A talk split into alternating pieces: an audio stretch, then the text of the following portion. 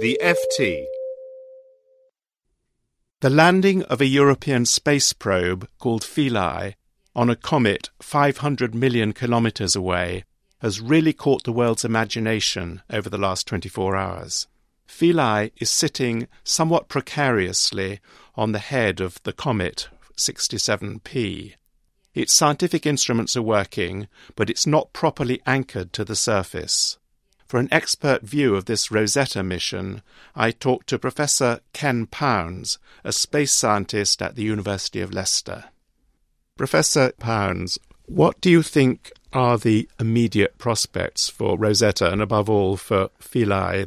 Well, I think it's important, first of all, to recall that whatever Philae does from now on is a bonus because Rosetta has managed to place itself flying alongside a comet something that's never been done before, and will be able to take a close up view of what happens to the comet as it flies over the next few months towards the sun, getting within not much more than an astronomical unit from the sun, where the sunlight will be 40% less than we have on Earth on a clear day, but still enough to drive lots of ices and dust and so on off the comet. That view will be tremendous new science. What new science will come out of it?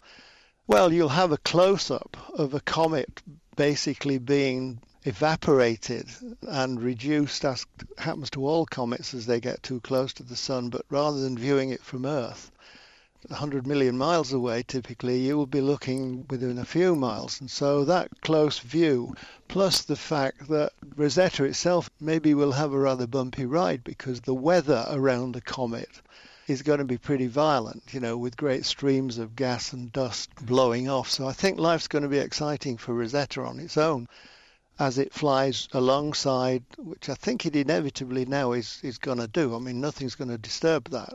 Flies towards the sun, goes through perihelion, and then out again beyond there for the next sort of 15 months. Well, of course, Philae will be long gone by then, but let's hope that in the next few hours or days, the experiments on the comet's nucleus yeah. itself from this yeah. probe do produce some results. What will it show well, actually getting up that close? Well, I think, you know, my understanding is that the most dramatic thing, the most important scientifically, um, will be to be able to drill into the surface down to a few inches below the surface, extract material, pull it the material back into the spacecraft and then into an oven where it's warmed up and the gases that are held in the surface of the comet will then be examined with a spectrometer so that you can tell what the makeup is and you know what complex molecules there might be there in addition to water. And maybe you know some things like amino acids which people recognize as being the, in a sense the building blocks of life so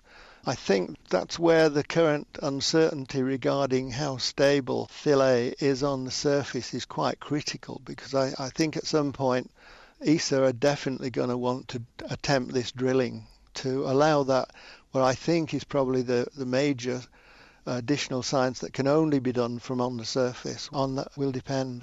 Because the scientific interest is at least partly or perhaps mainly, that the material that makes up comets, including this one, is left over from the formation of the solar system four and a half billion years ago. And therefore, by characterizing it in the way you've described, it should tell us a bit about the early Earth, shouldn't well, it? Well, absolutely. I mean, this is primordial material.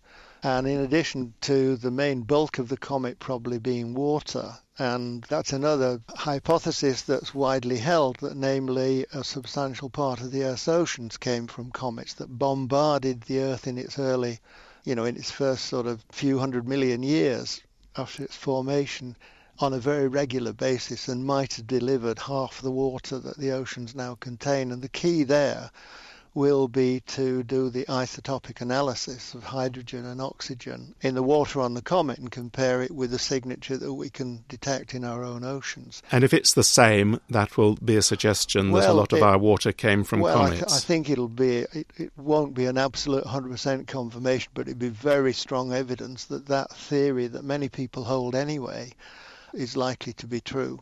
Thank you very much indeed, Ken Pounds.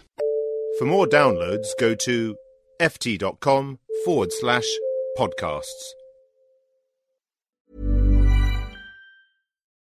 For the ones who work hard to ensure their crew can always go the extra mile, and the ones who get in early so everyone can go home on time, there's Grainger, offering professional grade supplies backed by product experts so you can quickly and easily find what you need. Plus, you can count on access to a committed team ready to go the extra mile for you. Call, clickgrainger.com, or just stop by. Grainger, for the ones who get it done.